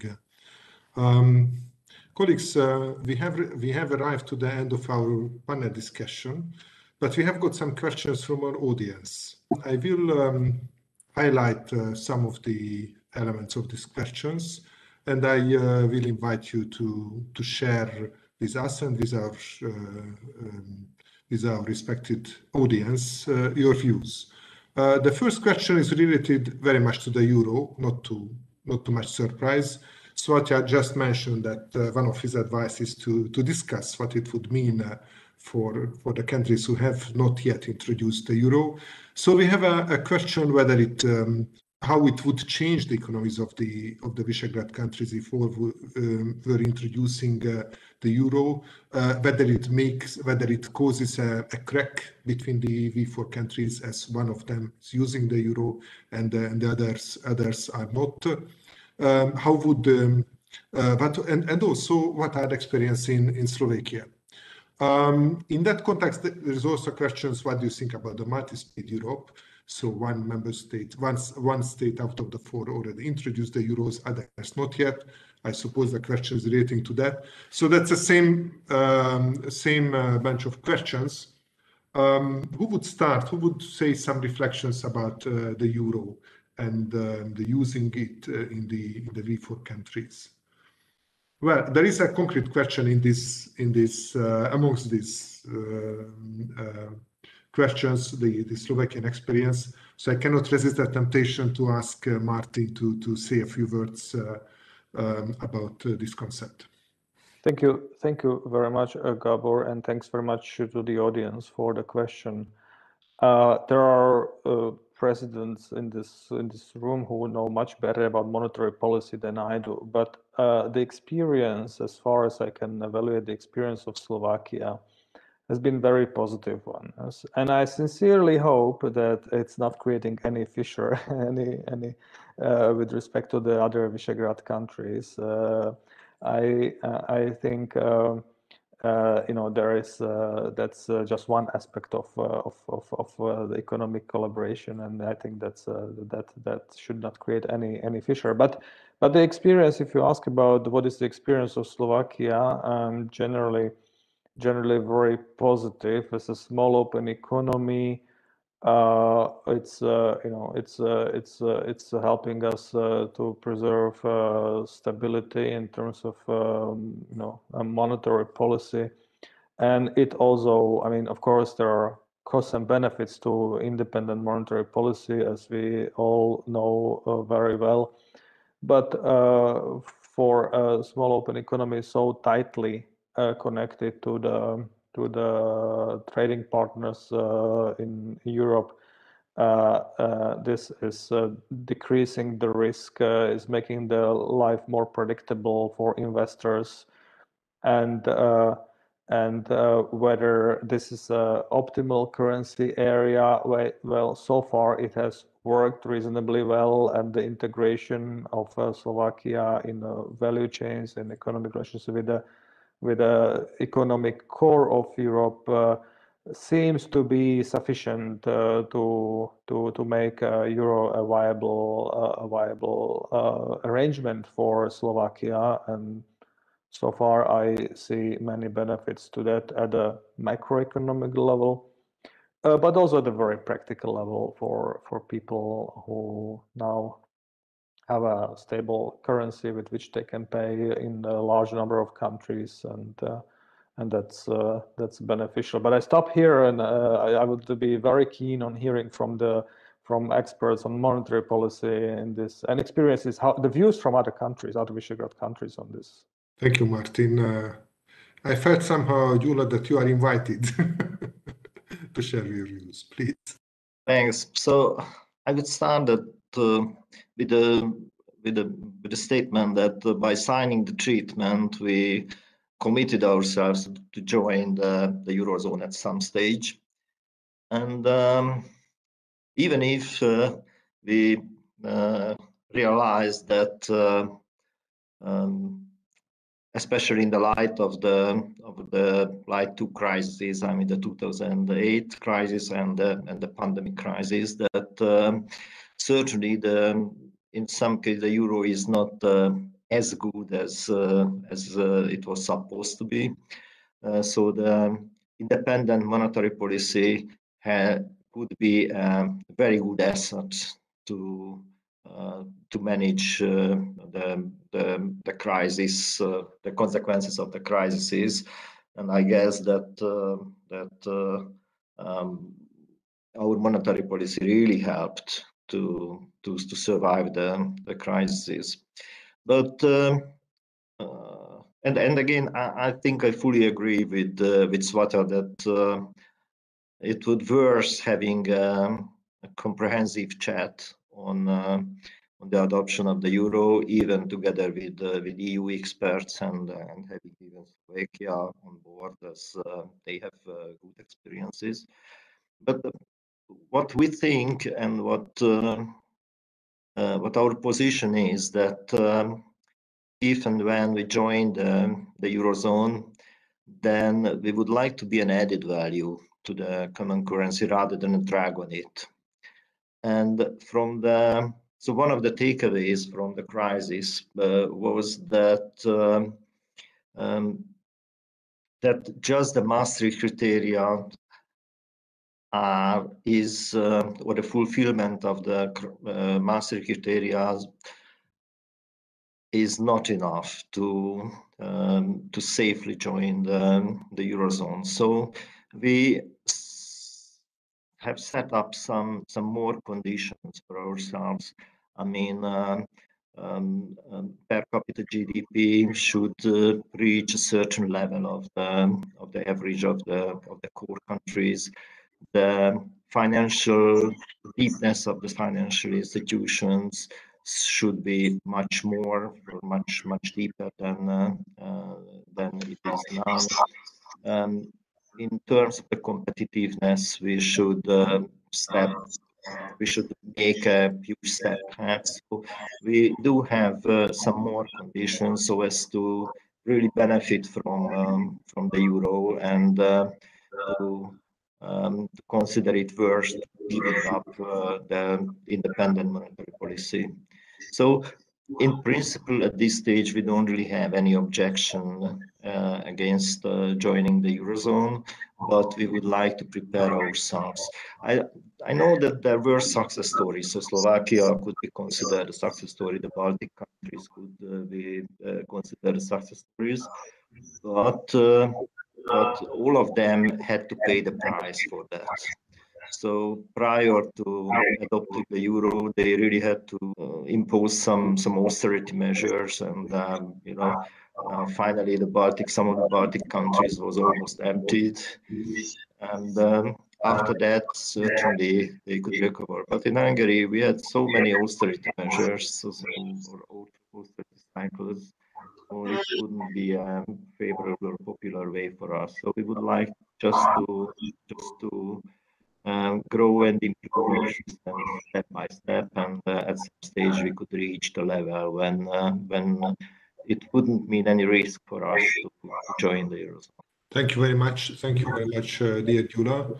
Uh, I don't know whether. And, and, sorry, sorry, sorry. So I don't think that uh, that uh, this euro non-euro issue would cause any crack among ourselves. So, thanks. Yes, I, I also think so, actually. Uh, dear Boguslav or, or Svatya, you can also like. But first of all, again, uh, I think we're checking uh, what about my voice. Can you hear me? Okay.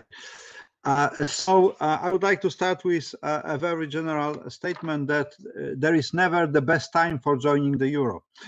so we may uh, only say about better and worse times for, for entering the euro.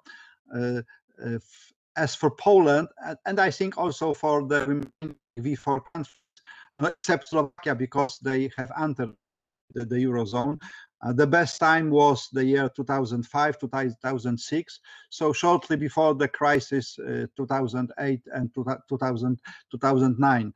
But uh, uh, what is very important is to avoid uh, ideological uh, discussion vis-a-vis entering the eurozone. So uh, Uh, so we should, uh, as economists, uh, uh focus not on artificial uh, questions of mm, sovereignty.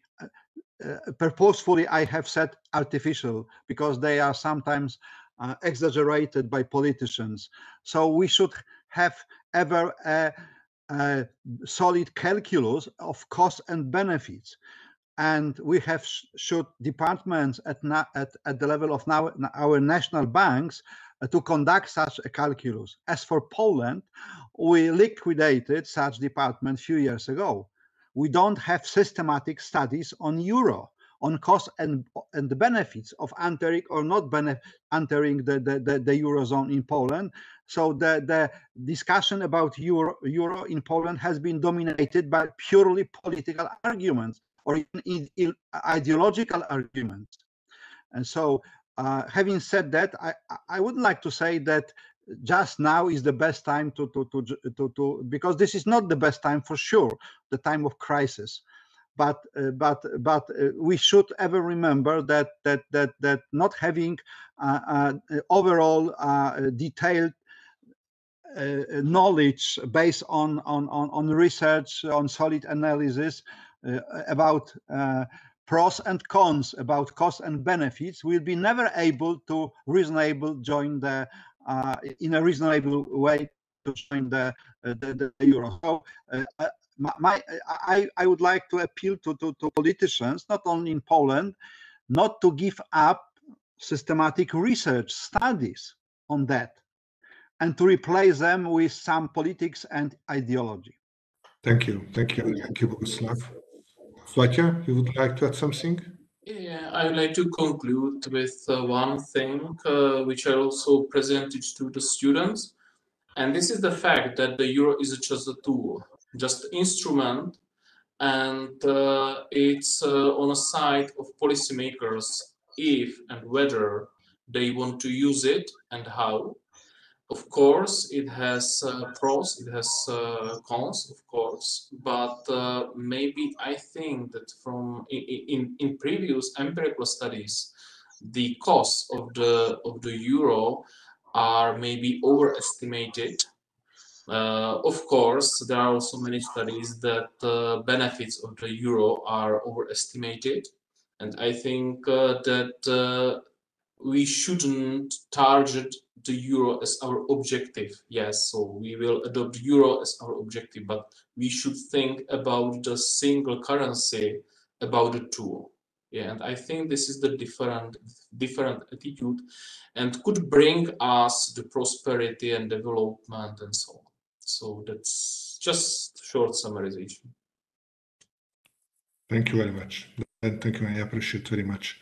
Dear colleagues, we have run out of our time, although we have uh, some other questions. Uh, I see here a question about what uh, the business could do to get for the V4 countries closer or even build a new brand. We discussed what we would advise to the government, but actually it's not only the government, but business also can uh, do probably much to strengthen the, the cooperation and the synergies between the V4 so the question is, what do you think? What business can do for V4? Svatya, please.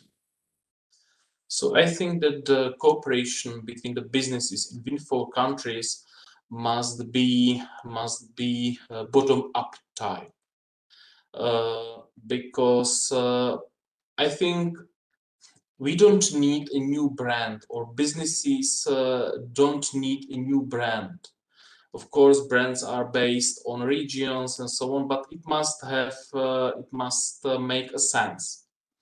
Uh, I think that it must be bottom up, and if it's reasonable, so well, it, they, they, they should cooperate. From my point of view, coordination and uh, defending attitudes and interest of V4 countries is mostly at the side of the government and policymakers. So I think it is not reasonable now to advise businesses uh, what they should do and how they should uh, prepare a new brand and so on. Okay, thank you. Thank you. That's um, that's a very solid answer. Uh, anyone else? Gyula, please. I fully agree with Svata. So the business is pragmatic. So if they find uh, find a place where they could make uh, reasonable profit and they could enjoy themselves, they go there. So um, the the Visegrad Four is rather rather a political than uh, than an economical alliance or economic alliance. Uh, absolutely understand uh, absolutely agree that uh, we we shouldn't advise the business where to go and what to do. Um, there are companies which um, have presence in each other's countries. Um, so there are hungarian companies in, in slovakia in, in other countries uh, even in the region. There are there are Czech countries, the Czech companies which uh, which are serving uh, Hungarian customers and clients.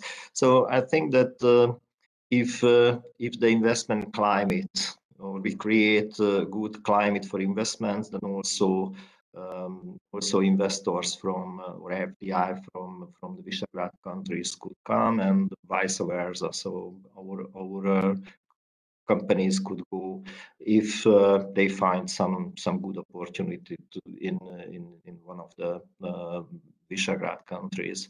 But again, so I wouldn't advise uh, uh, any any corporate to, just to focus on the on the Visegrad uh, region or or create a new brand.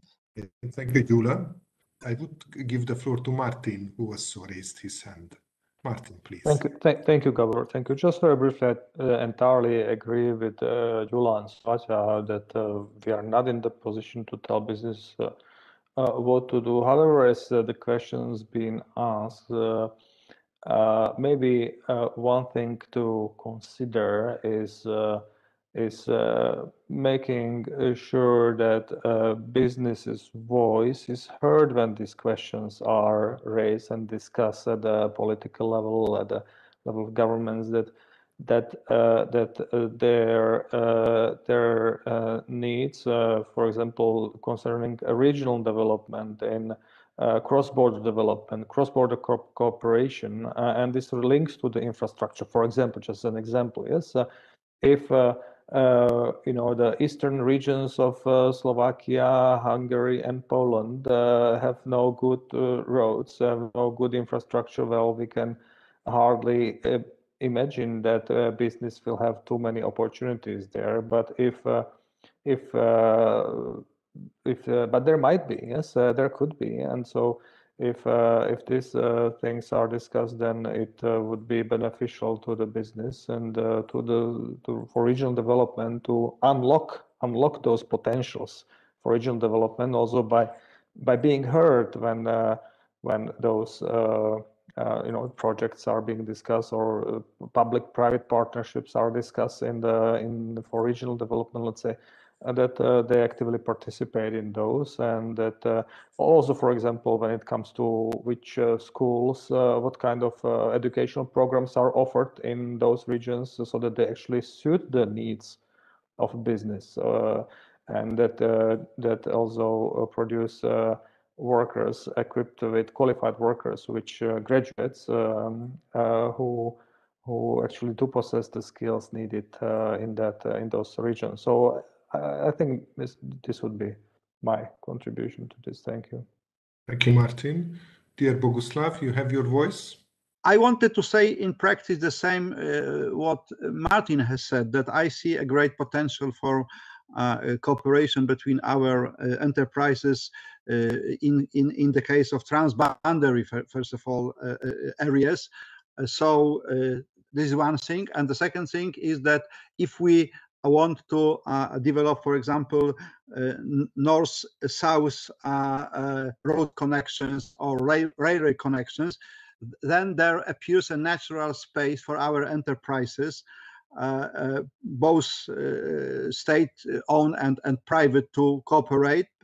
But this is ever the the domain of of our governments to create some some some uh, uh, let's say, incentives for those co uh, enterprises to, to start cooperating and not directly telling enterprises you should cooperate. So I agree with my colleagues that that that as Gyula said, also uh, businesses behave uh, rationally and and pragmatically. So uh, this is just the domain of, of government to create some incentives to encourage them to cooperate. Thank you. Thank you very much, dear Boguslav. Dear colleagues, I'm, I'm afraid we, we have run out of time. We are over what we have planned quite quite much. So my apologies to not to present further questions. My apologies to, to our audience. Uh, just maybe one remark that that was a remark what I have seen that uh, from a colleague who have been working on the on the Visegrad four cooperation 30 years ago, and he's saying that uh, that I think this is stronger than we would have hoped because we are all members of the European Union. I think that's a nice uh, ending of this, uh, this panel. So, dear colleagues, uh, I would like to say many thanks to you, uh, dear Gyula, Boguslav, Svatya, Martin. Uh, I enjoyed very much. I hope you too, and I hope also our audience liked uh, what we exchanged.